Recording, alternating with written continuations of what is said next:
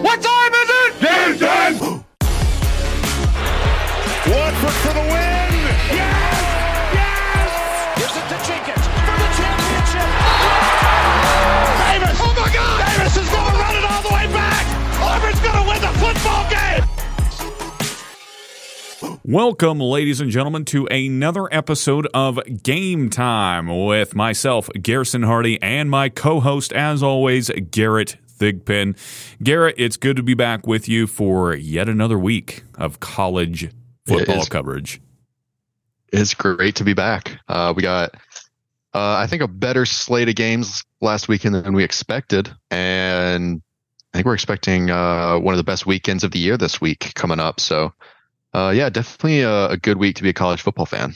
Yes, indeed. You and I were kind of talking off the air about last week, actually, and we were saying, well, there's no ranked matchups, but uh, this week, week three, or the last week, week three, really showed how much parity there is in college football this year. And it's just such a good thing for the sport.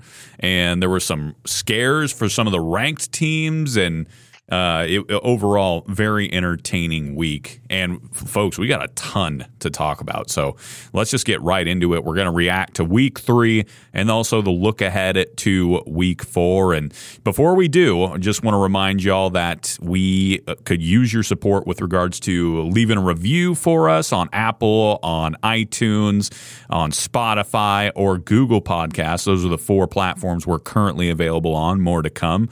And hey, we're also on social media now. We got a Facebook page. And if you could go over there, give us a like. We'll we'll be posting throughout on that. We're going to get a Twitter page going.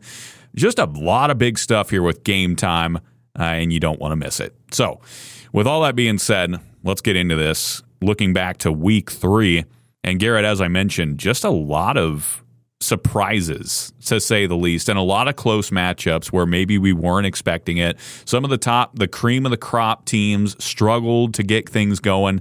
And let's start with Florida State.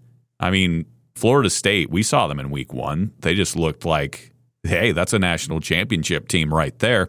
And then they decide, but you know what? Let's go barely eke out a win against Boston College. I mean, what the heck is going on with the Noles? Yeah, I mean, they were favored by 24 and a half, I believe. And, uh, I mean, yeah, no one really saw that coming. I mean, they, they started off the game really strong. Uh, they were up 31 to 10 at halftime, and uh, they carried that lead actually, or carried that lead late into the third. They were up 31 to 10.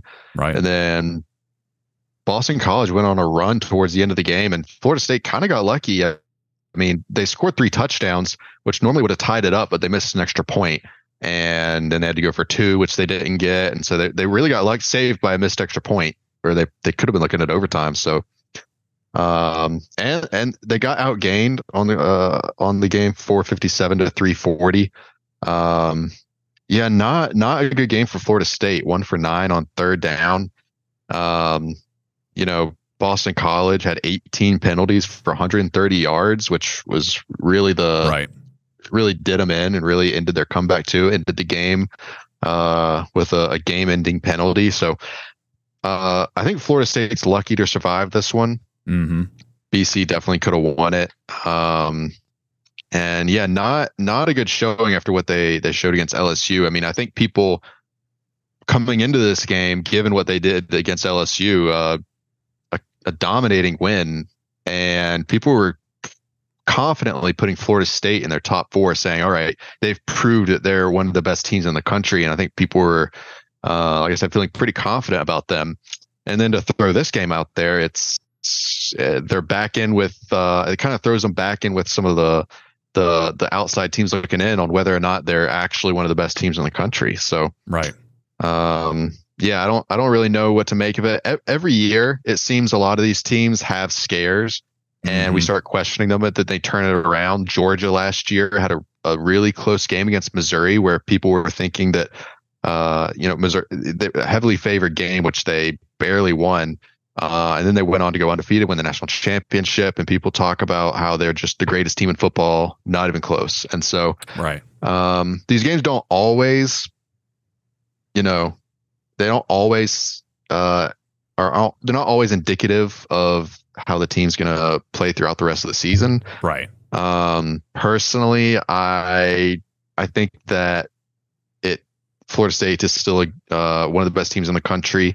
Uh, I'll, I would probably keep them in the top four still. I think it's just one of those things that it, it could be a trap game going into the Clemson one next week. So right. Um, it, it's definitely a cause for concern a little bit, but I don't think that it's gonna. It doesn't really hurt my confidence too much in Florida State. Right. And I, I would I would line up with you as well on that. In that I would I would keep Florida State where they are ranking wise. I still think they're an elite team, but you brought up Georgia and whatnot. Georgia to me is a team that even, and we'll talk about them here in a, in a little bit, but even in games where things aren't going well early on, you just know that Kirby Smart and his staff and the players are going to respond and they're going to come right. back and assert their dominance. And it, that's exactly what we saw this last weekend. Whereas with teams like Texas, we'll talk about them in a little bit. Teams like you know Florida State, I don't think they've earned that yet. So for me, if I'm a Florida State fan, I'm cautiously optimistic looking ahead. You know, I still think we're in good shape. I still think you, you know, it, I think early tests like this for a team are okay. You would rather find out about your weaknesses when you're tied up at, in the harbor, so early on in the season, as opposed to mm-hmm. way down the road when oh we're taking right. on water here and the season's coming it it's starting to get real important here we we got to you know, right, figure right. this thing out. So, you know, for me, Florida State, they, they they were probably like you said, looking ahead at this upcoming Clemson game, uh, trip to Death Valley. We'll be talking about that further on in the show. Stay tuned. But um, it, yeah, just they did not look good. I mean, offensively, it was just a mess. Jordan Travis, a guy who looked like in a you know an NFL prospect, he he went 16 to 24 for 212, two TDs. He didn't make a ton of mistakes, but he certainly wasn't beating anybody with those kind of numbers. Um, his receiving corps, uh, we we there was no signing of Megatron from uh, the week before. Johnny Wilson, you know, he still showed up.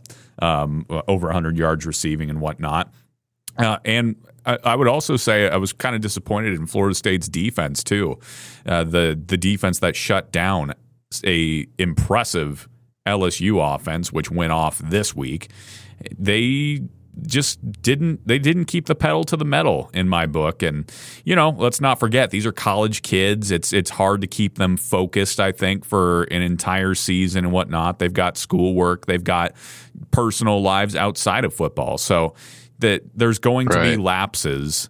It's just the more disciplined teams and the more well coached teams that can come out of shakes like this. So at the end of the day, right. for this one, Florida State kids should, it, Florida State fans should be happy. It's like, you know what? This was an ugly game, but we won at the end of the day and we're right. moving on. So, yeah. Uh, and, um, yeah, it's it's a little bit interesting uh, comparing this to typically when you see these kind of games, you're it's usually uh, the team starts out slow and then right. they rally at halftime or they rally late to come back and survive. It's not usual that you see games like this where you get a huge lead and then the underdog comes back and storms back in the fourth quarter and almost mm-hmm, wins it. Mm-hmm. Um, I, I, feel like it's it's a little more promising when you have a comeback win like that. Like, all right, we started slow, but we able, to, you know, we are able to find our way through the game and, and get the win. When you when you almost choke a game away like this, then you ca- you're you're carrying that momentum into the next game as opposed to your you know the upswing of a comeback. So right. Well, it'll be interesting to see how they start the game against Clemson. See if they carry that momentum in because I mean they they ended that game really poorly uh, against mm-hmm. against Boston College. Again, I mean they they were gonna have to punt the ball back to them late in the game, and Boston College had a chance, but they they got bailed out by a face mask penalty, right? Um, to keep their drive going and in the game. So uh, yeah, we'll see how they do. Shout out to uh, Boston College's quarterback, though. Uh, mm, all right. Thomas Castellanos. I mean, he had an incredible game 300 yards through the air, 95 yards on the ground. Um, I mean, he was willing them to, through that comeback, and uh, he he played great. I think if they had cut down on the penalties again, they they they probably could have pulled it off. But um, yeah, just uh, cautiously optimistic for Florida State going forward. Again, I still think that I would put them in my top four, given uh, you know they survived. They do have a win over LSU, Um, and overall, I think they're still a really good team. So, right. Um, but definitely a little bit concerning the way they ended that game. Definitely. And uh, you mentioned Castellanos. Uh, he's only a sophomore, so maybe uh, he, we see him in the transfer portal yet again in this new era of college right, football after right. that. But you're you're being scouted year round now, and that, that mm-hmm. just such an interesting time. But I digress. Uh, moving on, the Alabama Crimson Tide, seventeen to three over USF, and uh, gosh, I tell you, there this there is a tense feeling down in Alabama right now. You know, there's a lot of uncertainty. the The offense hasn't really looked good back to back weeks. Uh, the, you know, uh, the quarterback Jalen Milroe will be back under center this upcoming week against Ole Miss, but it just and, and the defense they played pretty darn well against USF. So let's be clear there. But that was probably the worst Alabama game that I have seen in some time. I mean, Ty Simpson yeah. was the leading passer with 73 yards. Alabama as a whole had 107 yards in total passing. Uh, who's who's even the other quarterback that they started in this game? I, I honestly can't even remember his name. Uh, Tyler Buckner, Buchner. the uh, the uh, Notre Dame transfer. Well, he's clearly not the answer. and, and by the way, this Notre Dame team, we'll talk about them in a little bit. They they look different without Buckner. So sorry, Buckner, but in any case, just an abysmal overall performance. And you know, there there were, according to some rumors that I had heard, Milroe was actually suspended for this game. So you know, really? there, there's the there's rumors floating around the Alabama camp that Milroe was suspended, and interesting. I hadn't heard that. Yeah, I, I I heard that after the fact. You know, I was thinking, well, maybe Nick's just trying to figure out, you know, who who's right. going to be the best guy to lead this offense, and it clearly wasn't. You know, Simpson had some promising moments, but it, it just overall an ugly day for that for that team. And you know the it was just kind of concerning. The body language of the Crimson Tide just was off. There was just mm-hmm. I've never seen an, an Alabama team kind of look this unenthused to go out and dominate a game. The offensive line, for me, their offensive line has probably been one of the more disappointing squads that I've seen this year just because of all the talent they have on that line. And that's got to be their yeah. calling card this year. They've got to go out and dominate with the offensive line. Jalen Milroe, he's going to you know do some nice things through the air but he's he's not he's going to be more of a running quarterback and you're going to have to rely on the run game which by the way thank goodness for Roydell Williams running the ball for 129 yards and a touchdown that's on probably what won them the game and the defense showed up but that's not always going to save you when you run into, say, a Texas, which can beat you through the air and whatnot, and and line up with you and go toe to toe with you and and push back. So, man, I just it, we'll talk about the Ole Miss game coming up, but it the idea of Bama losing two games to start the season. We're not even out of September, Garrett. Like that, this is unheard I of. I know. Yeah, I mean. Yeah, I, I think that, you know, prior to you saying that about him possibly being suspended, I think, you know, most people are thinking that Alabama probably thought this was going to be an easy game. And coming into the season, they had a three way battle.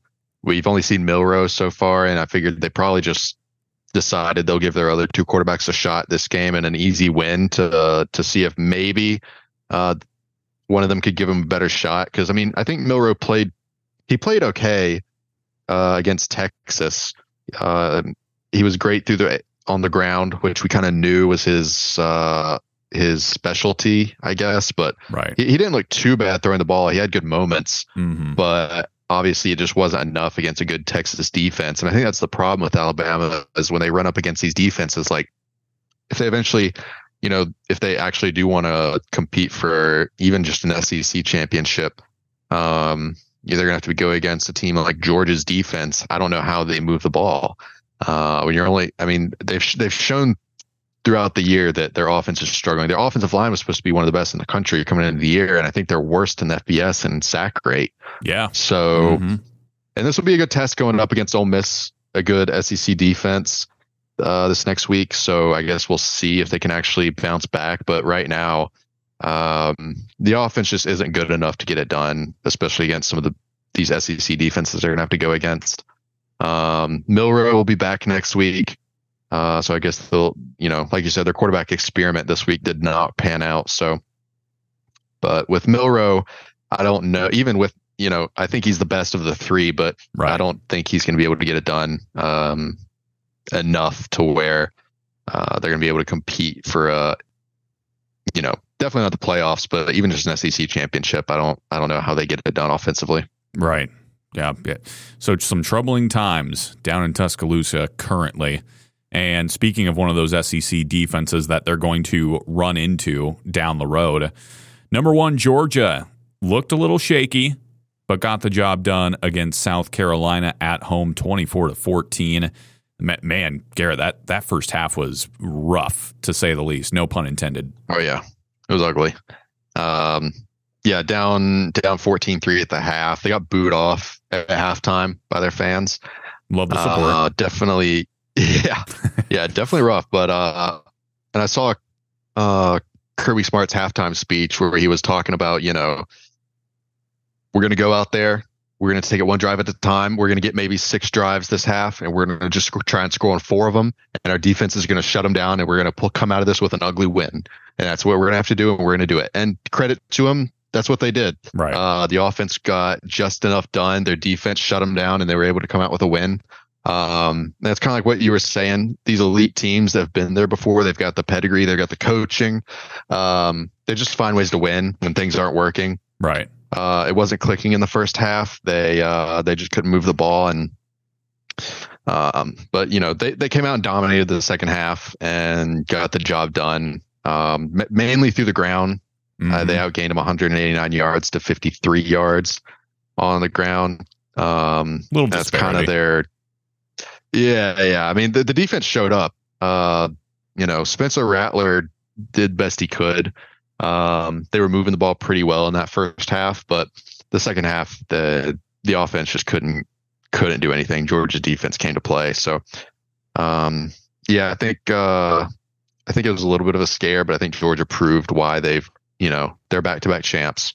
Um, they're still probably the best team in the country and they were able to get it done. They were able to dig, it, dig themselves out of a hole and play to their strengths and uh, and get it done. And they had a few injuries. Uh, right. Their top wide receiver, first team All SEC wide receiver, uh, Ladd McConkey was out. Um, Javon Bullard, All SEC first team safety, out as well. So had a few injuries that um, you know could have hampered him a little bit, you could say. But um, you know, anytime you can get a, a good SEC win like that, uh, I think they'll take it. I think that they're right. comfortable enough knowing that they're one of the best that a win like a, a, a tough win like this isn't going to faze them. Um, I, I, think they'll they'll they'll be just fine. Right. It, going back to uh, we, as we mentioned in the Florida State game, you know, I, I was watching this one, and even though they were down fourteen to three at half, I just kind of in the back of my head thought, yeah, well, they're going to come back and win. You know that that's mm-hmm. just that that's just Kirby Smart's coaching and the the elite talent that he has under him. Um, I I have right. no doubt that they were going to come back a different team. South Carolina was, you know, probably going to be overwhelmed, which they were. I mean, they they could not move the ball offensively in the second half, and you know, you got a problem when your top runner is Rattler and he, you know, only rushed for 35 yards. So uh, Georgia right, made yeah. it clear, like, yeah, you're gonna get us through the air a couple of times, but even then, throw tr- having to throw against that secondary is a problem. And uh, you know, you look at Rattler's numbers; he was really good in the first half, but second half in total, he finishes 22 of 42 for 256, and he had a pair of interceptions as well. So uh, mm-hmm. Georgia's defense is going to be a problem, as they showed in the second half. The offense got it going, especially on the ground, similar to what Bama should be doing, by the way. And I just think you know Georgia, as we look ahead, you know they they play UAB next week. Uh, Georgia's got a, a, pretty easy schedule in my book, but uh, they yeah they do uh, they you know they'll take care of business as they move on. Yeah, and and just to touch on, they only gave up uh, 98 yards. South Carolina only got 98 yards on all their drives in the second half and threw two picks. So yeah, the de- the defense for Georgia was just uh, you know as advertised in that second half. So I think that's going to be the strength that uh, carries Georgia through the season. So yeah, I expect to see Georgia, you know, in the SEC championship playing for a, a playoff spot for sure. Right, right. Now moving on to a non-SEC team. What the uh, Washington Huskies? They defeated Michigan State forty-one to seven, and it it was thirty-five nothing at half. Garrett, I mean, that was just utter domination from the dogs. And I'm, I'm just saying, they look every part of a dark horse as far as, you know, teams that could challenge for a, a playoff spot this year. Their offense is elite. Their wide receivers are probably second best in the country behind Ohio State as far as a group of receivers. And their defense, to me, looks a little bit more solid than, say, USC's defense. So, it, I mean, that Husky defense held Michigan State's quarterback to around 130 yards passing on the day. Um, Michigan State got nothing going, and like I said, it was 35 nothing at half.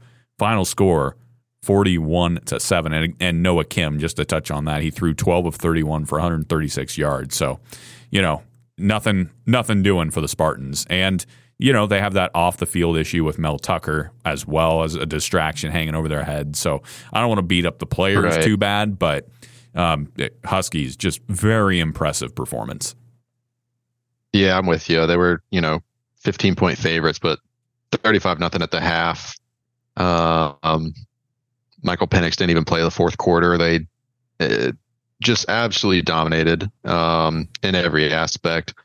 And yeah, I think obviously, I think Michigan State's not the, you know, they're even even for being just an average Big Ten team, it's an impressive victory, thirty-five nothing. Right. Um, they've got one of the best offenses in the country. The defense looked amazing too.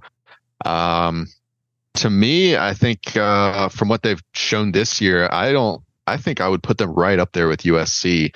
I don't. I think I would put them just about even. I, I if they played today, I, I might would pick Washington to right. to beat USC. I, I really like Washington. I think they could definitely win the Pac-12. So yeah, definitely a great start to the season for Washington. Um, Penix definitely top two in Heisman, I would say with yeah. uh, with Caleb Williams. You know, 473, four touchdowns. Um, just uh, just cruising to a victory. Um, made it look easy out there against Michigan State. So yeah, I like Washington a lot. And you know, not not a not a tough tough game for them.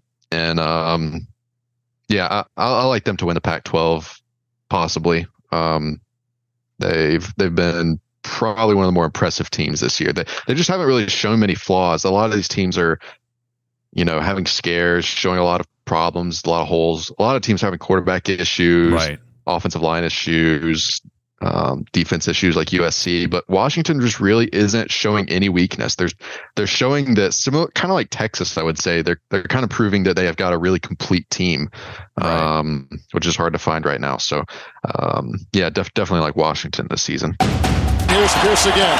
A Smith screen. Posey will defend. Oh! Ball still alive. Thomas. Shake. Crossover. Step back. So moving on to uh, another SEC game, we got to go back down south, Garrett. Here we go. Classic. The Tennessee Volunteers.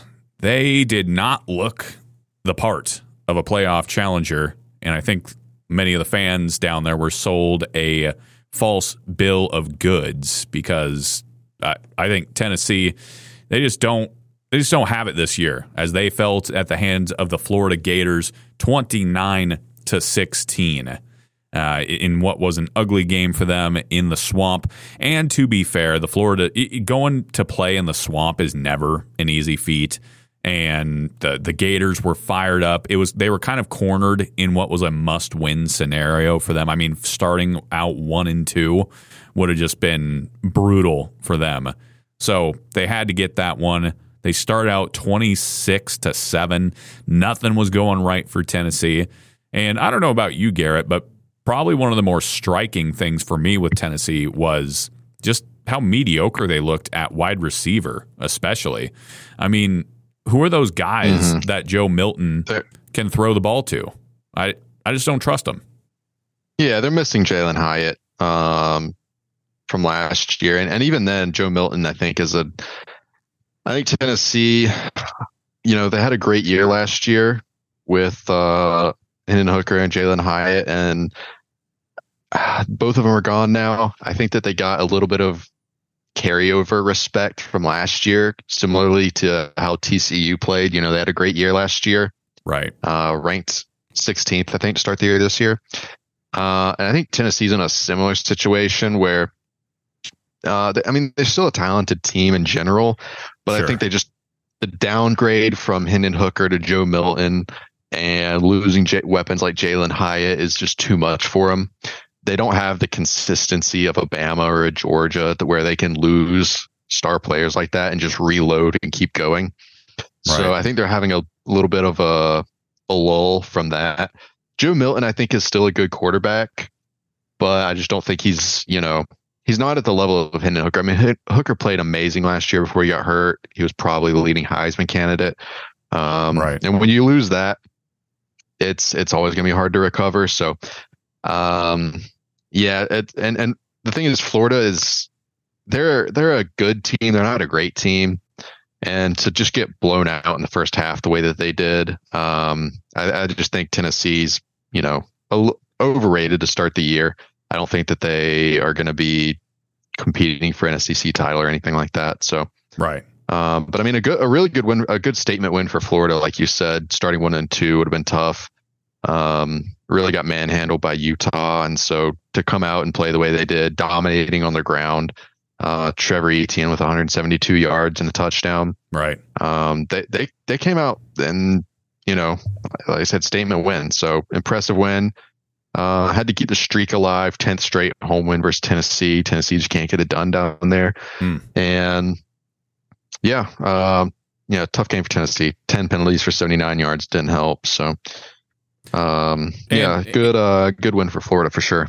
And for Tennessee, you know, uh, their starting center was also hurt, so there were a lot of communication issues up on that offensive line, and which contributed mightily right. to their penalty struggles. So, right, you know, right. It, all in all, a, a, tough night for Tennessee. But eh, I, I completely agree with your, you know, your Hendon Hooker and, and Jalin Hyatt losing those two pieces. And Hooker's stats were insane last year. So I, I think Milton is a, a bit of a downgrade uh, in that department. He's still very. You see the arm talent that he has. I mean, so the there were some passes during the game where he just had the flip of the wrist, and next thing you know, that yep, ball is yep. going seventy yards downfield, and on the other end, and they were well thrown balls. And it, to be fair to to Milton, and his receivers just didn't go up and get it. They didn't have a Hyatt, you know, mm-hmm. and uh, so I'm a little concerned for Tennessee. I, I think um, that that they've they've been exposed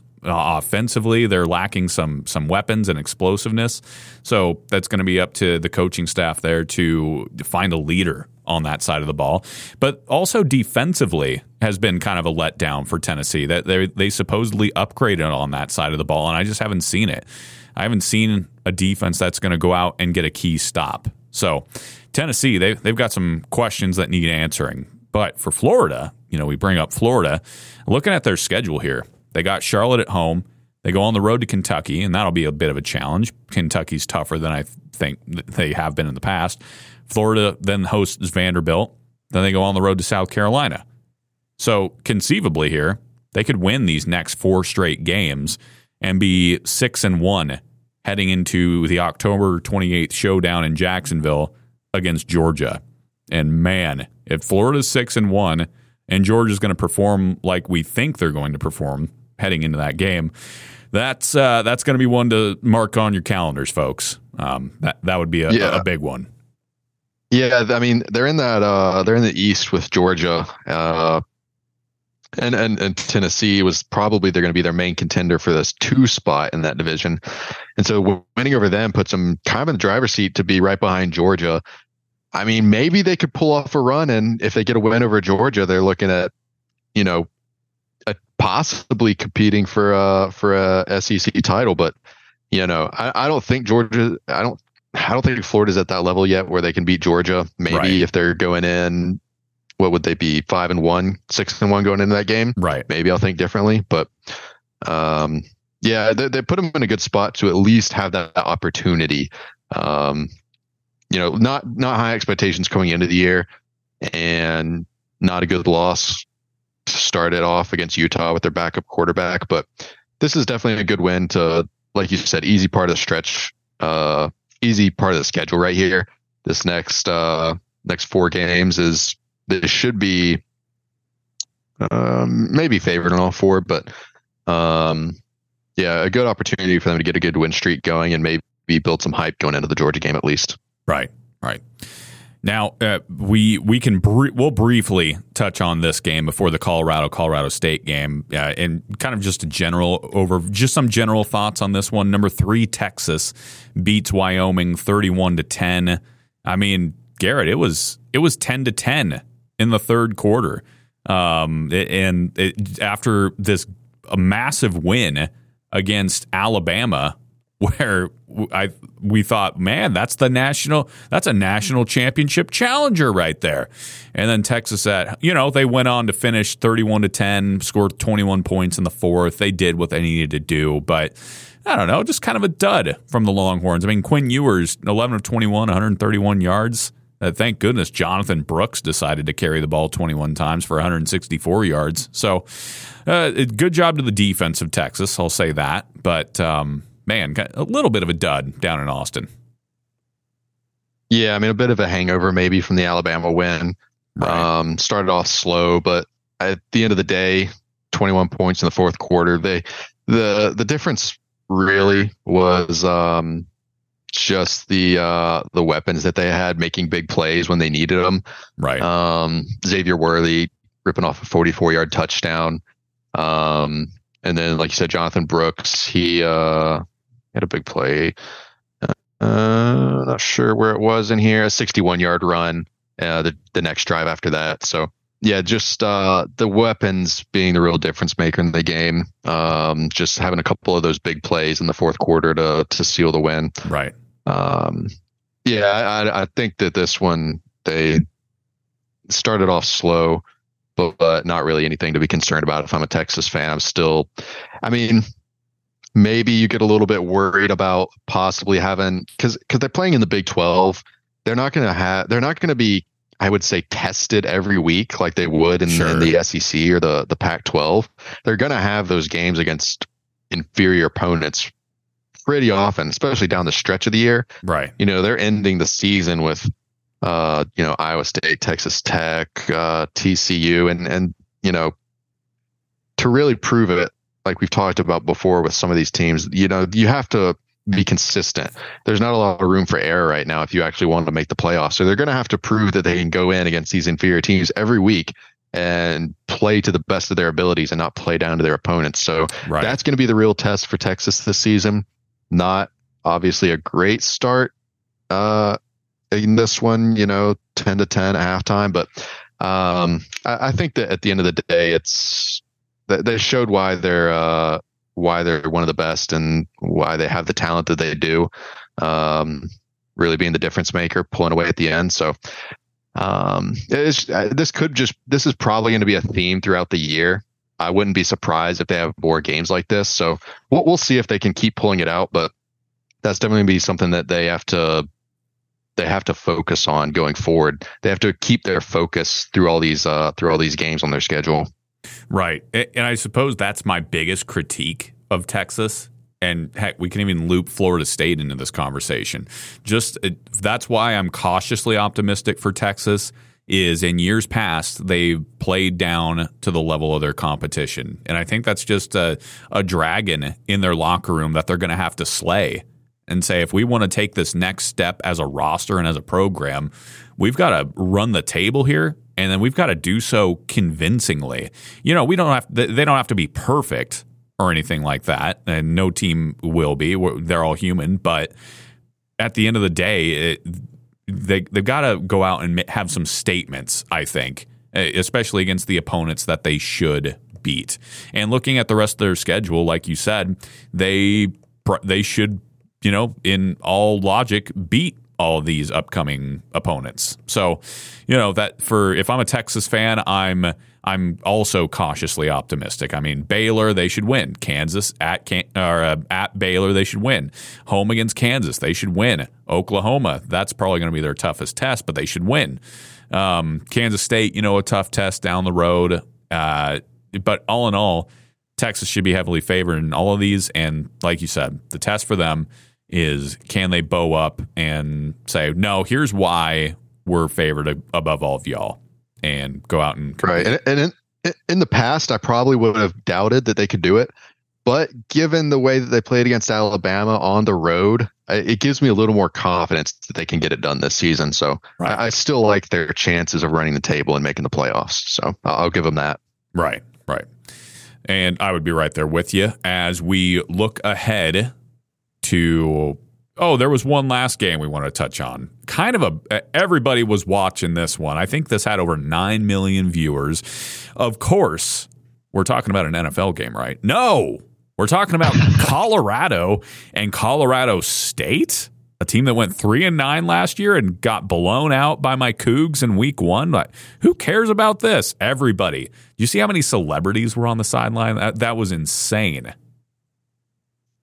unbelievable. Um, yeah, I mean, with such a late kickoff, I mean, we stayed up and watched it out here on the East Coast. It didn't end until at least two thirty. Right. Um, and I had people the next day or on Monday coming up to me asking about the Colorado game that, that they weren't they're not even college football fans, but everybody is following or at least catching wind of this Colorado team and the, the, the spectacle of it. And it's uh it's it's I mean you can't knock them for you know putting on a show and drawing attention, drawing people in. Right. Um, it's it's pretty. I would say, you know, at least in my lifetime, I haven't seen anything like it. Right. And uh, to Coach Prime's credit, you know, there's a lot of people who are bagging on Prime and saying this isn't what college football is supposed to be. He's making a mockery of the pageantry and the tradition, and and I'm like, yeah, but look at his stadium. It is packed. College right. game day is in attendance. Look at how well he did in the transfer portal. Look how many celebrities are on the sideline. Look how many shades he sold in in a matter of days right. yeah. just from his marketing. College football, yes, it is a sport, but it is it, college football is at the core, but entertainment is wrapped around it. You're an entertainer. And it, if there's a, a better entertainer than Coach Prime, then I don't know him because he has turned a 1 in 11 program with very little history to hang its hat on into the place to be to where rappers and who knows who else is showing up on the sidelines. LeBron James is tweeting about it. The Rock is there for college game day. College game day is in Boulder for a Colorado State game. I mean, come on. And then Coach Prime's doing a masterful job pitching this to recruits. He had the number one overall recruit in attendance at this game. So for me, you know, people can bash all they want on Coach Prime, but he has this down to a science, and Colorado's in good hands for the upcoming future. But enough about off the field because he's they've got that mastered.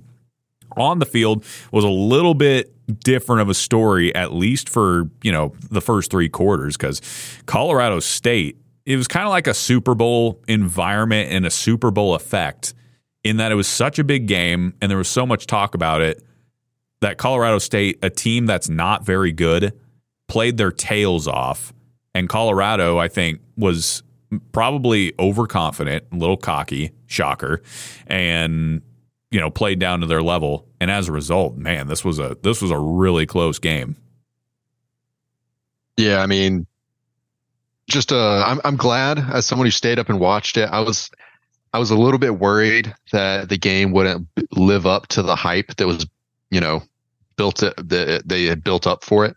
Um, but it, it lived up to expectations, and uh, like you said, it's just one of those things that when you have such a big, a big moment, you hype it up so much it can be a big boost of energy for the underdog, and it can also be a lot of pressure for for the favorite for Colorado. I mean, they have a lot of pressure on them now with so many eyeballs. Everyone's everyone's right. watching them, and in a game where they're favored by 23 and a half points, um, I think the pressure got to them a little bit, maybe a little little bit of overconfidence, like you said. Right. So, but it delivered in, a, in an amazing game. Uh, you know, down 11, eight minutes to go. They put together two great drives. Uh, they had to go 98 yards on the final drive to tie it. Shedeur Sanders showed a lot of poise, a lot of um, uh, just ability to sit back and make every throw he needed to on that final drive. Uh, really impressive. The the big numbers continue: 38 to 47, 348 yards, four touchdowns. Um, yeah, I mean, obviously, you don't want to have to go to double overtime to right. beat someone that you're favored to win by 23 and a half points. But at the end of the day, they did, like I said, showed a lot of poise, showed a lot of resiliency to, they, they didn't get, let the pressure get to them. We were talking about it during the game, but if they had lost that game, that would have to have been one of the more embarrassing losses eh, right. that, that I can remember. Just everything that was building up to that game to go in and lose when you're so heavily favored would have been I mean, that would I, I like I said, just embarrassing, right? And catastrophic. To not, to, yeah, to not fold when they did late in that game, when I honestly thought Colorado State was going to win that game, to come back and win. I, I mean, that says a lot about the team. Now, I don't know if it shows an again. It's a little concerning to be in that situation in the first place. Right. I don't know if they're to the level of some of these other Pac 12 schools that we know are good, like Oregon, Washington, USC. But, um, yeah, I mean, it, it, it was a, it was a great show, but definitely a little bit concerning that their defense couldn't stop Colorado State, which we, you know, is definitely a weak point for Colorado. So, um, but offensively, Sanders, like I said, still played amazing. I think that the offense is going to be able to put up points against anyone, but um, the defense is definitely a little bit concerning. Colorado State quarterback um, Brayden Fowler, Nicolosi, 367 yards, three touchdowns. Did have the three picks, right? But uh, he he fought through it. He played really well all the way to the end. Uh, uh, receiver 14, Tory Horton, I mean, he was really impressive. Yeah. He had 16 catches for 133 yards and a touchdown. Transfer portal. Um, transfer portal guy. yep, there you go. Um, yeah, no, they, they they played a great game. A little bit of drama with uh with the hit on Travis Hunter. Mm-hmm. Curious uh, what you thought about that. Um, I I thought that you know there was a lot of drama leading up to it that made it. You know, Deion was telling his team it's personal. You know, right? They, uh, a lot of back and forth beforehand. Things got a little bit heated pre-game in the middle of the field. So I'm not surprised things were a little chippy. And, you know, I feel like you have to expect it. Colorado State's coming in as an underdog. They have to send a message that they're not going to back down. It was a late hit, probably warranted a penalty, maybe, maybe an ejection, but, um, you know, Travis Hunter said afterwards, it's, it's a football though. At the end of the day, right? Um, stuff like that's going to happen, and um, yeah, I don't know. I don't know what you thought about it, but um, yeah, a little bit dirty maybe. Um, but mm I mm-hmm. think it definitely didn't warrant some of the overreaction that it got for sure. Oh, good grief! Yeah, uh, the the death threats that um, Hen- right. Um, I'm trying to find the uh, Henry Blackburn. He was Henry the, Blackburn. Yeah, he was the Colorado State safety who laid the wood to Travis Hunter in what I thought was a dirty hit.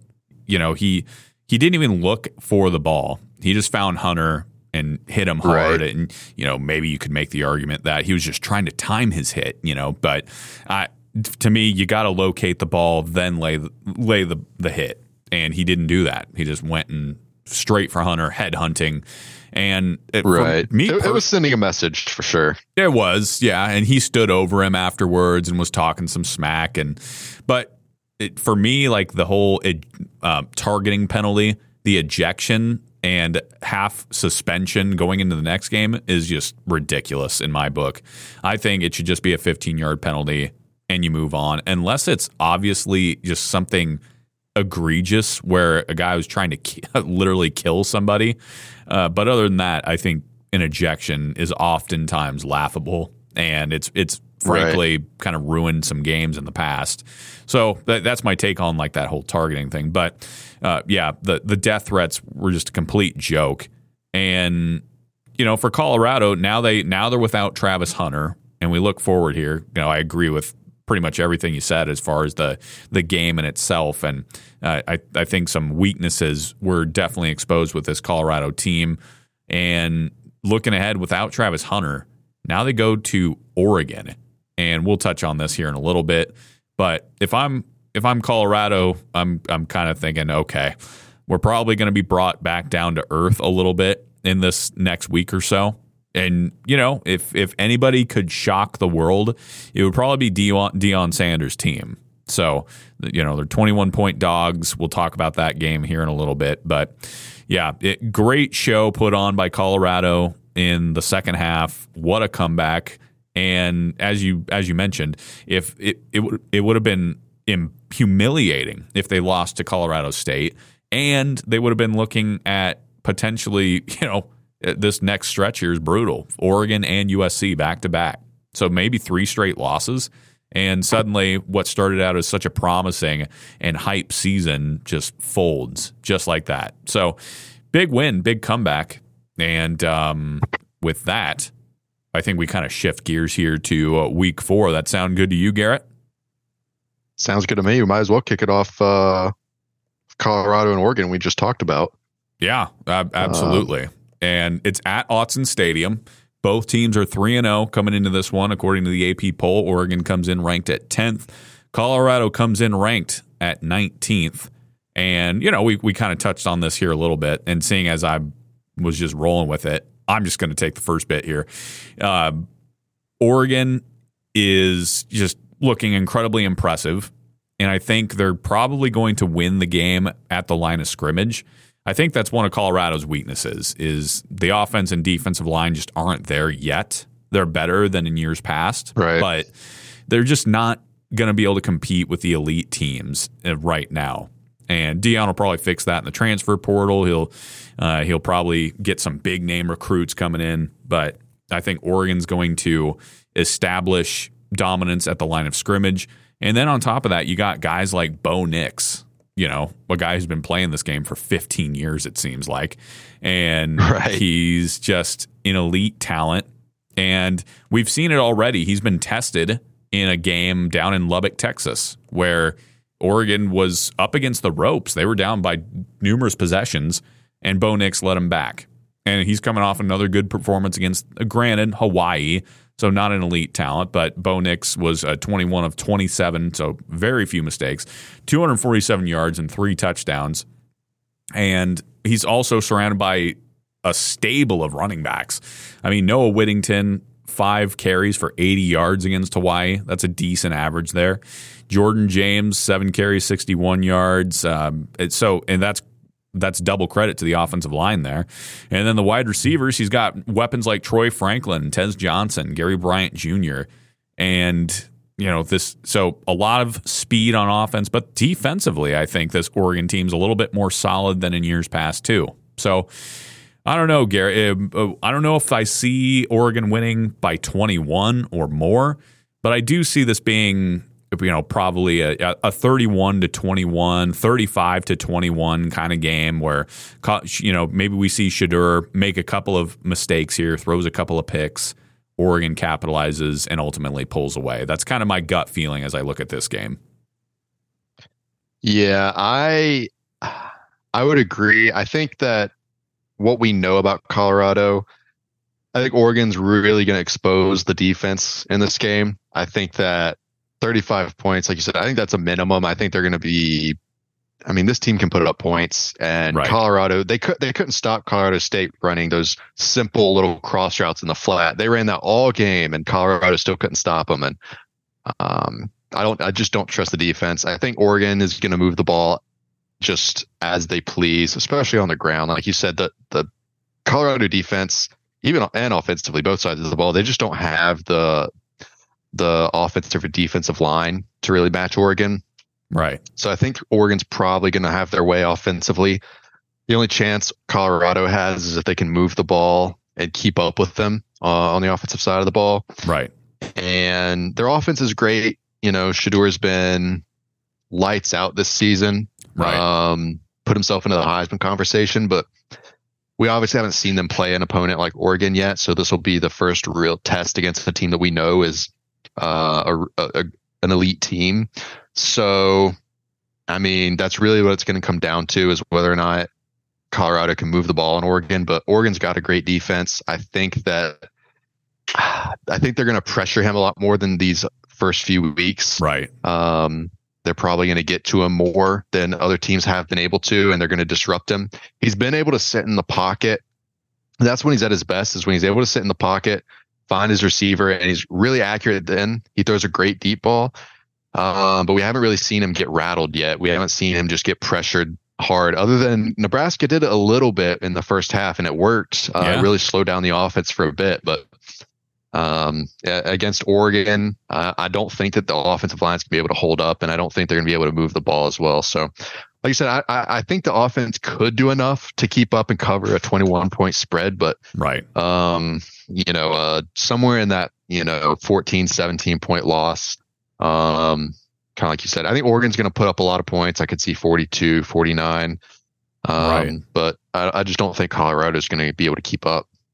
Right. And and I, as far as the points scored, I, I could totally see that as well. Just a, a 45 to 24, 28 kind of game. And, you know, Shedeur, we see him make some mistakes that maybe he hasn't thus far. And uh, that's just, just the caliber that Oregon's going to be bringing to the table. And then, man, I don't want to look ahead too far, but then USC coming to town the next week, and that's probably going to be another uh, highly viewed outing as well. So, um, all in all, I think we get a chance to see really how far this Colorado team can go this week. So Right, stay right. tuned for that. That's a twelve thirty kickoff, and that's a Pacific time. I want to say.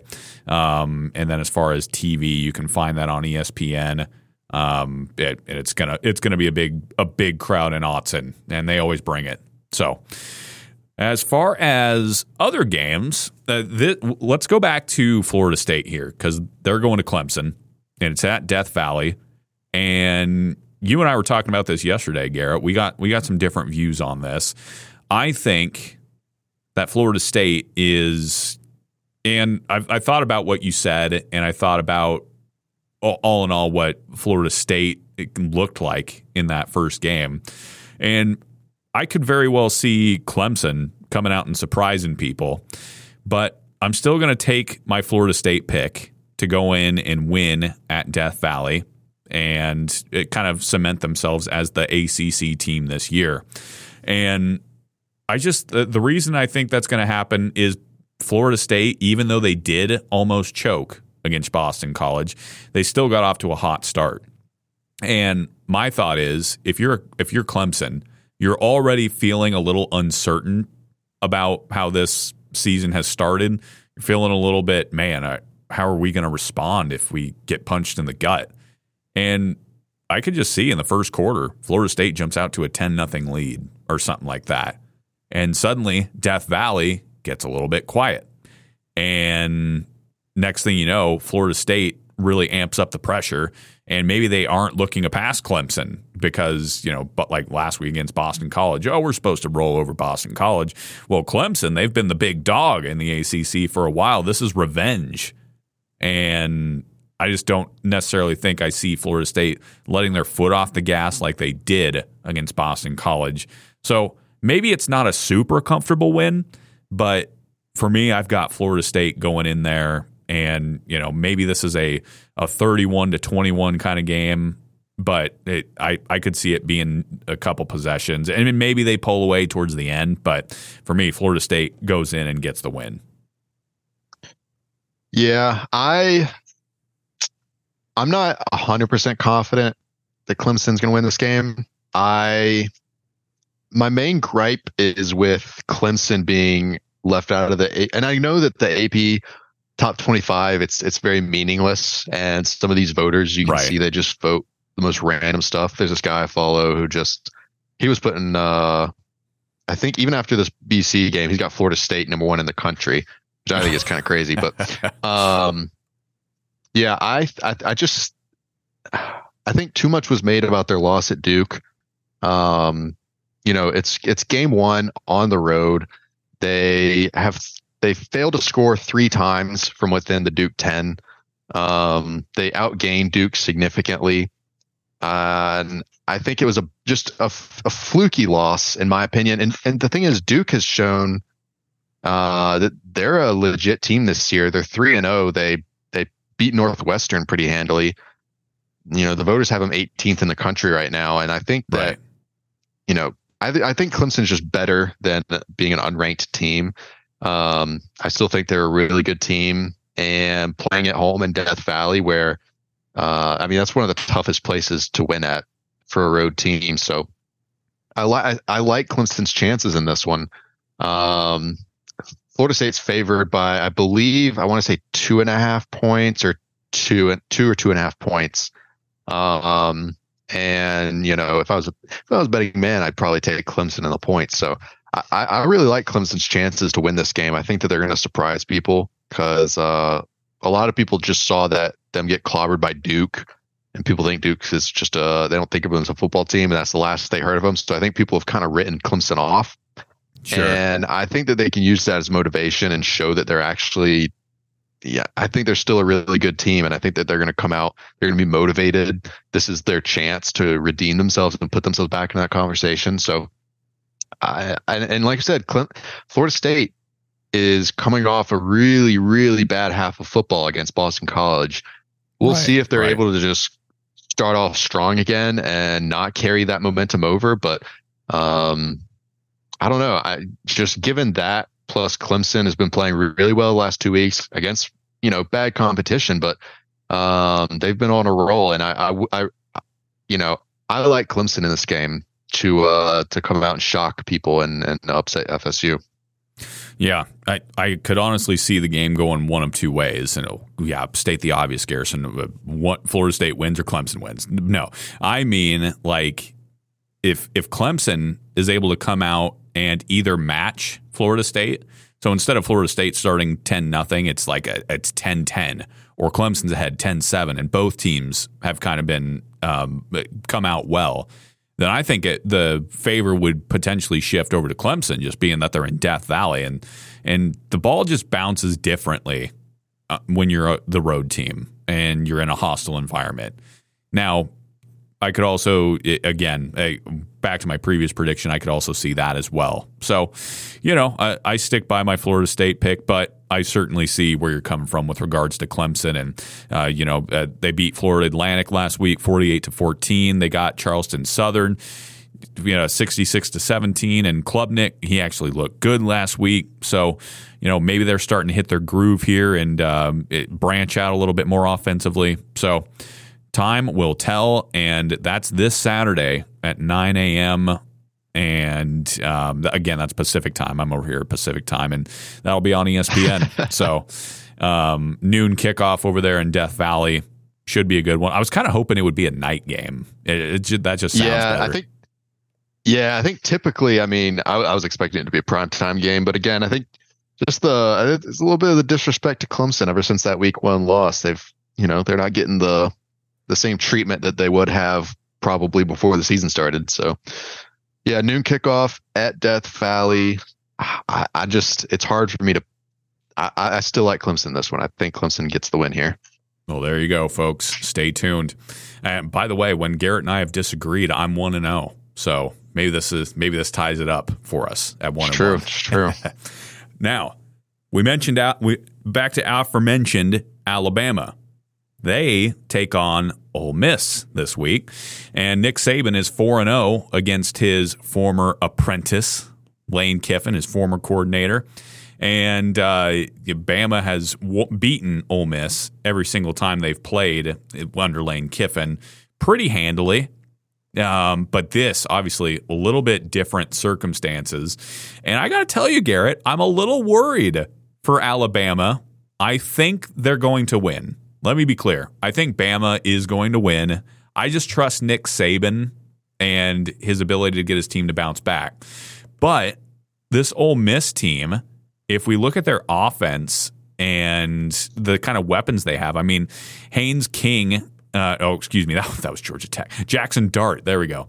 Jackson Dart and his ability to throw the ball downfield, as well as his rushing ability. I mean, against Georgia Tech, he rushed for 14 carries and 136 yards, two touchdowns. That's the quarterback. And he also threw for 251 yards through the air. And when you got a guy like Jordan Watkins and uh, Dayton Wade and Quinch uh, and, Judkins, Aiden Williams. This Ole Miss team, they have weapons. So if I, it, it, it's going to be up to Bama's offense to see if they can get back into a groove and establish their tempo that they're going to want to have. I think Ole Miss is going to want to go a little bit faster and and maybe sling it around through the air, get uh, Dart out in space to run around and try to loosen up the Alabama defense on the ground. Um, so for me, I'm I'm a little bit anxious about Alabama, even though I'm picking them.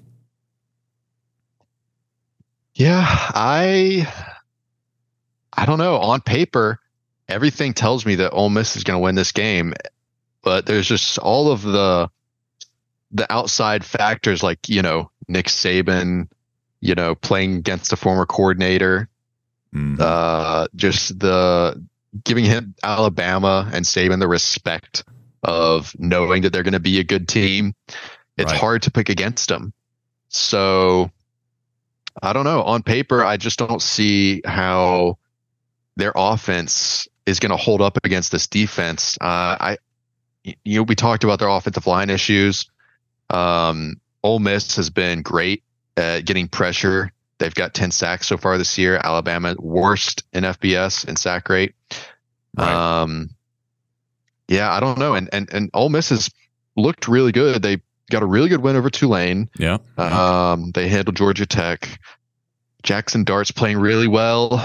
I don't trust Milroe still. He, I think he's okay, but um, he did okay against Texas. But I just don't think that. Yet again, missing last week. I don't think that their offense is going to be good enough to get it done against Ole Miss. I I actually like Ole Miss in this one. Ole Miss. Like I said, on okay. paper, everything's telling me Ole Miss. Right. Uh, but ah, man, it's hard to pick against Alabama. It always is. Right. Uh, especially going against just uh, a former coordinator, uh, coming off a loss in Alabama. It's it's tough to pick against them, but I and, and this would be a devastating loss for Alabama. Oh yeah. Season, season's be, over in September, practically. Yeah, it, this would be just uncharted territory in recent memory for Nick Saban and Alabama. It's going to get really interesting over there if they lose this game. But I, I really do like Ole Miss in this one, uh, getting the the upset, I guess you could say. Yeah. My gosh. If, I mean, the, I mean Alabama's favored by six and a half. I, I don't I don't see that. I would love take. I would always take out Ole Miss plus six and a half. But I, I, just, I still kind of, I like him to win outright too. Right. Yeah. I, my gosh, if your, if your prediction goes through and Ole Miss beats Bama at Bama, it is going to feel like the sky is falling in college football in that it's essentially feeling like a change of the guard. Like Alabama is no more. It's all Georgia now. And to be fair, it has been uh-huh. the last couple of years, you know, but, but it still felt as though like, well, Bama could still win the, the championship, you know, and uh, right. a lot of people actually picked them this year. And man, that would just be unprecedented. Again, Bama being out of contention in September, that would just blow my mind, which is why I got to stick with my pick with Bama. I told again, I I'm feeling very anxious about this pick because all signs are pointing towards oh, the Bama is ripe for the takedown by Ole Miss. Uh, a very athletic and dangerous team coming to town. Bama's offensive line struggles, the quarterback inconsistency. Is Bama's offense going to be able to keep up with the weapons on Ole Miss? Is the defense going to be able to keep Bama in it? But I come back to the point of it's at Alabama, and Nick Saban is still at right. the head, and I just think when the back when his back against is against the wall, his team's back is against the wall. They're they're going to want to get some respect back, and the they they want to come out and show that no no no we deserve to let to wear this iconic A logo on our you know on this jersey. We deserve to represent right. it, and I just think Bama's going to respond, but. I could see your prediction happening as well. So I'll stick with Bama and we'll see we'll see how this one rolls out. But very interesting game. That is going to be a 3:30 kickoff time uh, this Saturday. So stay tuned for that. As far as where you can watch this one, that's going to be uh, a, a I'm guessing a CBS. Yep, a CBS. Yeah, game, CBS. Because I mean that's SEC. It makes sense. So yeah, there you go. Interesting times in Alabama. And there's a couple other games though and now we shift our focus to the north, but I, I suppose the west actually. But uh, we're lo- I'm looking at UCLA and Utah, uh, number 11 versus number 22. And uh, this is kind of an interesting one. You know, um, UCLA, they've got a, a pretty dangerous offense, and it's led by a five star quarterback by the name of Dante Moore, who's shown it great promise for the Bruins. And he's got some weapons to get the ball to. And the defense from time to time has shown some some grit.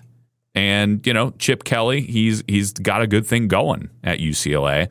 Garrett, what are your thoughts on this with the Bruins coming into Utah, who, you know, by the way, Utah has been looking pretty impressive thus far, ranked 11th. It's at Utah. I don't know. Could be a tough test here for the Bruins. Yeah, it's definitely going to be the toughest test, uh, especially a freshman quarterback going against this Utah defense is going to be really tough. Um, it it could come down to whether or not Cam Rising comes back for Utah. They've been playing without him all year, and they said it's going to be. I think they said that tomorrow they'll make a decision on whether or not he's going to play.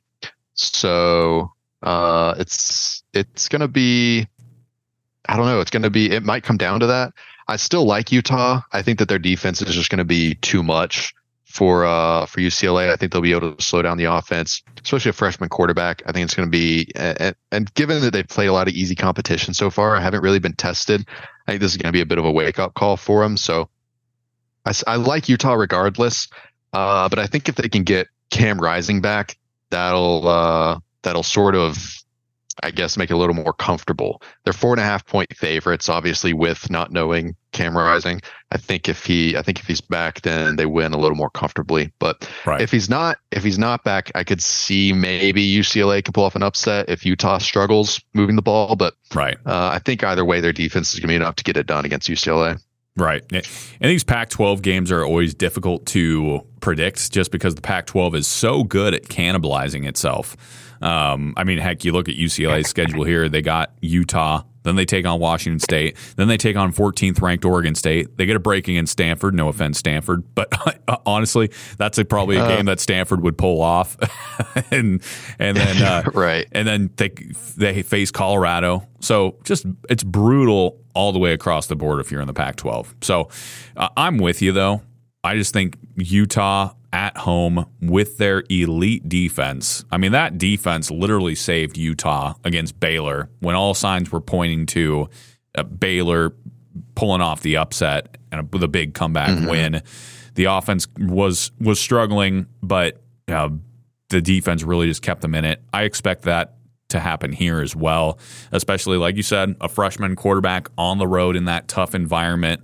And it's going to be a, a 3:30 kickoff I don't know. I, I think the Utes will win this one. And like you said, it also depends on the quarterback situation, as uh, Utah's kind of got some mounting injuries that do concern me, um, both offensively and defensively. So it's really, to me, if Cam Rising is in, I like Utah by maybe 10 points or so. That's just my gut. And if Rising isn't in, I think Utah could have a dogfight on their hands. and it's going to come down to their defense, their home field advantage. But it would be a much, uh, it'd be a very close game for Utah, I think, to try to escape without Rising once again. So we'll right. have to see if the injury bug gets them. But uh, I'm pulling with the Utes. So yeah, and and just to touch on the the defensive battle, uh, UCLA has been carried a lot by their run game. Like I said, they got a freshman quarterback and he's been playing well, but their their rushing attack has been the main uh, main uh, source of offense for them. They're averaging 270 yards on the ground so far, but I mean mm. their running backs are averaging eight eight a carry, nine a carry, eight. Um, I mean they're they're getting everything they want on the ground. Totally sustainable. Utah's defense right, right. I mean, Utah's defense is going to be a huge wake up call for them, and I, I think that they're going to be able to shut them down running the ball. And when that happens, I don't see them leaning on uh, on Dante Moore to to just carry them through the air. I, I think that they're going to just really struggle offensively, and that's kind of going to be the difference maker. And so, like like I said, I, I like Utah to win this game regardless. Another Pac-12 game here. It's going to be in a place close to home, Washington State taking on Oregon State in the Palouse. It's going to be a sellout crowd. It's going to be a little bit different, though. This might be the first time that I can remember a home crowd cheering or at least clapping for the opposing team because there's just some camaraderie here between the Cougs and the Beavers in that, you know, Oregon State and Washington State are the last two Pac 12 teams standing in that conference. And they've been supporting each other and they had a, they're going into a lawsuit together against the Pac-12. So I, I think that that's going to be an interesting environment. Like, hey, welcome. Now we hope we win, kind of thing. Um, right. I'm I've seen a lot of picks for Oregon State, and I've seen Oregon State, you know, being talked about as a potential New Year's Six team, and I could see those arguments. But I'm going to take Washington State. And people are going to say, well, Garrison, you're biased. You're a Coug fan. Homer. Yeah, exactly. And they're right. That's it. No, I'm just kidding. Um, I, I, I think Washington State's defense is going to surprise some people in that I think it's got a it's a speed D vibe in, in that they're going to be blitzing off the edges. They've got some great defensive players on that front, and Ron Stone, and um, his he had he forced a couple of big sacks against Wisconsin to seal that win, and forced a couple of fumbles as well. And their secondary has also been pretty talented as well. Um, offensively, Cam Ward, uh, to me, he is probably one of the best quarterbacks that is not talked about. Uh, he, I mean, last week he was 20 of 26 for 327 yards and four touchdowns. I think he is just a, a silent assassin because he's playing at Washington State, and nobody really outside of the Northwest follows Washington State. Um, so, and he's got some ex- excellent receivers on the outside that he can get the ball to out in space. Coach Dickert always seems to have the team ready to go. And Washington State, you know, we talked about this a little bit with uh, Matt Chazanow, the play-by-play guy for the Cougs, and if if they win this game at, against Oregon State, they start out four and zero. Oh. They're probably heading towards the top fifteen with the win, and then they go to UCLA, but then they got Arizona, and yeah, Oregon would be a tough one, but then they got Arizona State, they got Stanford, they got Cal. They could conceivably win. I would say five of those six games I just mentioned and then they got Colorado at home, and then they've got at Washington.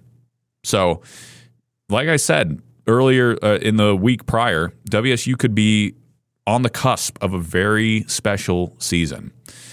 But I think that in in that sense, I think this Oregon State game is big for that. If they beat the Beavers at home, I really think that gives them the momentum to jump into this season on that note. So, I don't know, Garrett. Uh, that's probably me being a little too optimistic there about the Cougs going forward. But uh, what are your thoughts right, on this game? Right. Well, uh, this one I think is a bit of a toss up. Uh, I mean, I'll, I'll, you know, you're you're the Washington State expert, um, but uh, so I'll, you know, defer to you. I, I do like Washington State in this one. I think that Oregon State's defense has looked really good. Um, it's going to be a tough test for Washington State.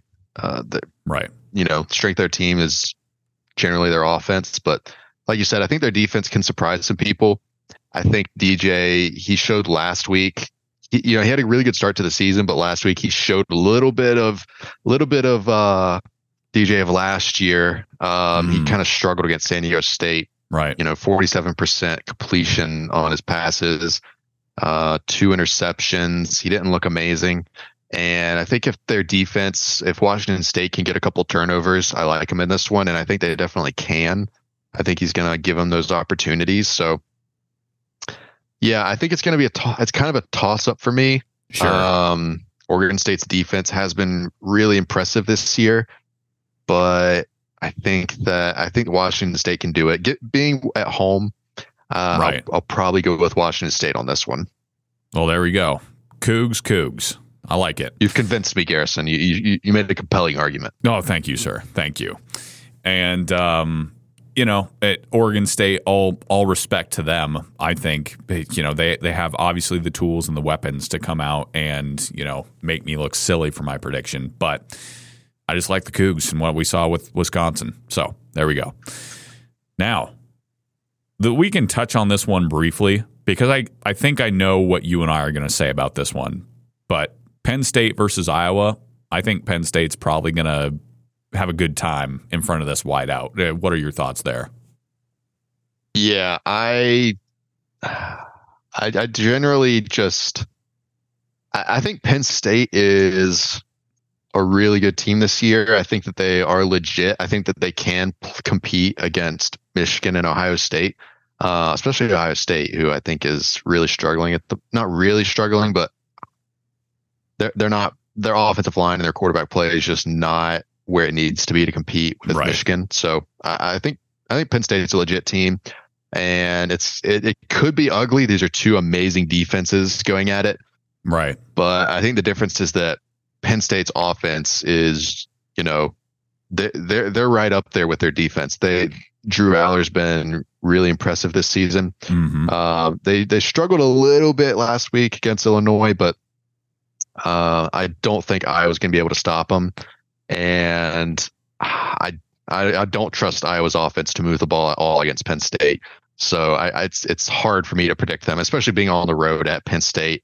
Right. Um, I, I I'm very very confident picking Penn State in this one. Same here that I, I, figured we would agree on that. And just you know, like you said, that Penn State struggled a little bit against Illinois last week, but you know, this was an Illinois program that has also beaten Penn State recently on the road. So um, for me, the question with Penn State is, will they beat the teams they're supposed to beat. They're say I would put them with Florida State and Texas as far as my confidence level. Will they avoid playing down to the level of their competition? If the answer is no, then I think they're going to have an easy time with Iowa. But if they are if they play down to Iowa's level, and next thing you know, we're looking at a like a seven to three game in late in the or we're approaching the third quarter or something like that that that's when Penn State would have to worry in my book. You know, it, heck, even the Bible talks about in Proverbs. You know, if you you keep coals next to your chest, you expect not to get burnt. So, yeah, yeah Penn, I'm getting all biblical on you folks here, but with Penn State, they uh, it, you just you don't want to mess with a team that can hang around for too long. So, uh, but I, I, look for Penn State ultimately here as I, I agree they have an elite roster. I think they're right up there. They're close to Ohio State and Michigan this time around as kind of the third team to keep an eye on. And maybe they could shock somebody. Who knows? So um, Penn State, I think, wins this one pretty handily, um, at least two possessions in in uh, Happy Valley. So now the game we've all been waiting for: Ohio State and Notre Dame. We have just been fortunate, Garrett, with some really big games this year. I mean, Florida State, LSU, Texas, Alabama, and now Ohio State and Notre Dame. It's so nice to have these big matchups early on in the season. Yeah. Uh, I mean, this is a great one. I think that, and in, I think in years past, I don't think people would have been excited about this game. I think, uh, you know, Notre Dame generally everyone respects them as being a good team, but I don't think Right. anyone puts them on the level of you know the elite teams last year in the past you know five ten years. I think people in past would have just uh, expected Ohio State to expose Notre Dame as frauds, Right. uh, roll roll over them like every year when they make it to the playoffs or they play in a big bowl game. Uh, they just ultimately get run over and proven that they're not actually there yet. Right. Um, but I think that this year, people actually expect a good game out of them. I think they're expecting a tight one. And I actually like Notre Dame in this game. I have pretty high expectations for uh, for Notre Dame this year. I think that Ohio State's struggling. They are not confident in their quarterback. Their offensive line hasn't been playing well. And on the flip side, it Sam Hartman has been playing really well for Notre Dame. Right. And I think that I in a game where there's talent all over the field, I, I think that they're pretty even teams overall, but I have to default to the quarterback that I'm most confident confident in, which would be Sam Hartman. Right. Um, Ohio State, I think, has an edge with the just the weapons that they have with people like Marvin Harrison. I think that they'll be able to make plays. They're going to have an athletic advantage there on the outside. hmm Um, I think Notre Dame might struggle to defend them, and I think Ohio State will be able to put up points. But this is a Notre Dame team that in years past, you know, they've been lacking a quarterback. They've been lacking the ability to move the ball on these teams. But I think this Right. year they have that with Sam Hartman. I think that they'll be actually, I think they'll actually be able to move the ball against an elite defense like Ohio State. So I think it'll be a close one. I think Ohio State, like I said, they have the weapons to score and put up points, but um, I I think Notre Dame's going to come out in uh, in a close one and get the win at home. Yeah, that we're in agreement here. I think uh, I just I remember last year the Notre Dame Ohio State game at the Horseshoe, and this was of course without um, Sam Hartman under center. And uh, it, remind me, who's the quarterback who went to Alabama? That's from Notre Dame. Tyler Buchner. Buckner, yeah. So he was under center, and Notre Dame's defense actually played out of their mind very well and looked every much the part of a team that could go toe to toe with a team like Ohio State. And it, I think it was twenty-one to ten. Just kind of a Notre Dame kept their defense kept them in it the whole time, and that was with an offense that could not move the ball. That year, Notre Dame very much was a team that was hoping to be able to run the ball, establish the run game, make some plays through the air here and there, and their defense will mop up the rest. And it, you know the formula worked sometimes, but other times it didn't. And Ohio State was one of those games. So, with all that being said, I look at, at the addition of Sam Hartman, who it just looks like he's already very much in sync in this offense. And then you throw on Audric Estime. I, again, I think that's how you pronounce it. Who many some were, some are arguing might be the best running back in all of college football. The way he's been playing this year. Now, granted, Notre Dame hasn't really had a test, so here he's getting a test right here. Um, Hey, NC State's a test. Right, like I said. Uh, no, I'm just kidding. no, NC State. Uh, you're right. Uh, they did have a, a uh, they do have a, a good. Uh, they do have a good uh, quiet Siri or talking to me here. Uh, they do have a good front seven, and um, so uh, to, to see his running ability in that game again, that just that just proves my point. Uh, he had 134 Yeah. yards on the ground, nine nine yards of carry, and with all that being said, it's it's going to be at home as well for Notre Dame, and I just think that coupled with their solid defense, and I think I think it's going to be a close one. I think that Ohio State will come out and they'll be able to do some nice things, and uh, it, it's going to ultimately make it a good game. But like you, I don't trust uh, the Ohio State quarterback situation. I don't trust their offense. Uh, I don't know that their defense, which by the way, their defense probably looks the best that it has in years past, which is why I think it's going to be a close game. Uh, I mean, this this Ohio State team went and shut down a Western Kentucky team, which, by the way, their offense can move the ball. So 63 to 10, Ohio State's defense held them in check. And Kyle McCord, you know, he got things going against Western Kentucky, but again, this is Notre State this is uh, Notre Dame's defense. And I don't I don't trust him on the road at Notre Dame like that. So for me, it's going to be a close one, but I think Notre Dame has the pieces this year to make a big statement against a brand like Ohio State at home. And then really, we've talked about this before. Notre State, uh, I, wow, Notre Dame. Looking ahead, they really only have to get past Clemson potentially if they don't play down to anybody else's level throughout the year. So, could and be USC. a special season. Oh, at, and Duke. Yeah, Duke. My apologies. At Duke. Um, and USC. so okay, all right. yeah, yeah, big one in there. Yeah, yeah, yeah. But uh, um, so, but all that being said, I like Notre Dame in this game against uh, Ohio State. Yeah, yeah, no, I'm like I said, right there with you. Um, uh, yeah, in years past, uh, I don't think Notre Dame would have had the offense, but Sam Hartman, I, I think that their their offense is moving the ball really well this year and I think they'll be able to get it done against Ohio State. Um, I was going to say I think Ohio State can make some big splash plays, um, but I, I, just don't think they're going to be able to consistently move the ball well enough to win. Um, and yeah, I and Ryan Day, he's struggled in these big games lately. Right. And you know they're a team that's very good at winning the the games that they should, but they struggle in these big moments. Right. Um, the losses to Michigan recently, uh, losing the playoffs. So uh, this will be this could be a big statement win for Ohio State if they're able to go on the road and get it done. Uh, maybe get that uh, monkey off their back in uh, all these consistent big game losses. So they're going to be. I mean, I know they're going to be motivated. Uh, it would be a big win for them, but it would also be a big win for Notre Dame in proving right. that this is a different team than years past. So both teams have a lot to prove in this game. And yeah, I mean, I, am with you. Um, I, I like Notre Dame in a close one. Well, there you have it, folks. We just covered a ton of college football, and we've got a lot to look forward to this week. A great slate of games.